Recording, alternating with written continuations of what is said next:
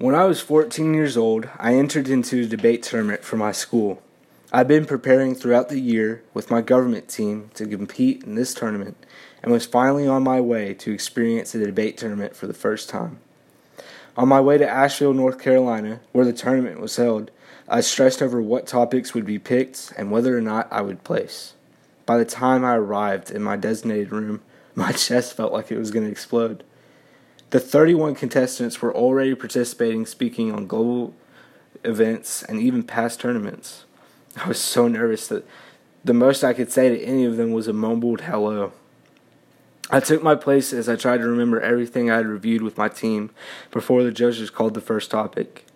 I was startled when a judge loudly announced, The first debate topic today will be whether or not you agree with patent sharing between governments. The contestants all gasped in shock because this wasn't a prepared topic. However, I was secretly pleased because I had studied patents in a different class.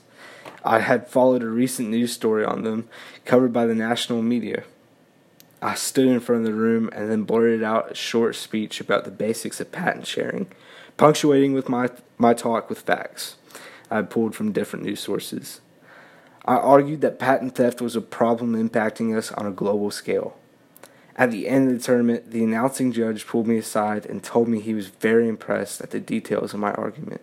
I placed 6 out of 32 debaters that day, earning the highest place that a first timer received in the history of the tournament and my school.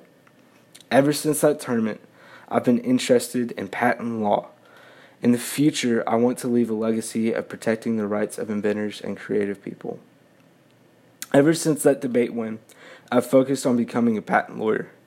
Throughout the business and government classes in school, every time the topic of patents comes up, it catches my attention. Since then, I've learned more about the problems our country faces with patents and how they impact our economy and privacy. After the debate, I researched the theft of American patents by China and how it has cost our economy more than $300 billion.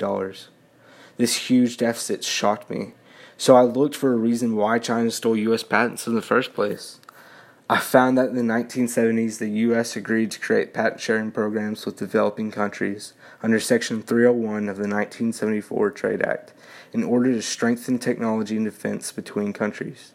Since then, patent sharing has become a way for countries to reach out and help each other, but the theft of patents has created problems. This worried me, as it seemed that the patent lawyers of today weren't even doing enough to protect their clients.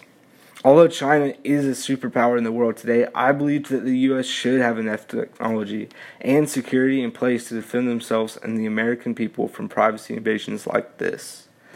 So I wanted to be the one that solves the problems of patent theft, as it seems that no one today has a solution. After high school, I plan to attend the Neeley School of Business at Texas Christian University to study finance. Afterwards, I plan to go to law school so I can become a patent lawyer. Patent lawyers in America oversee the creation of over 600,000 patent applications in one year alone, more than half of which become official patents.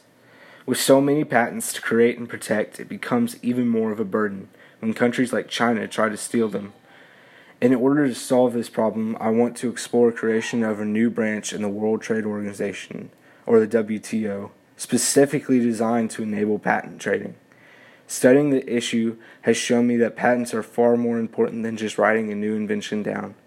Patents protect inventors and companies' original works so that they may use them to make a profit and serve the people of the world.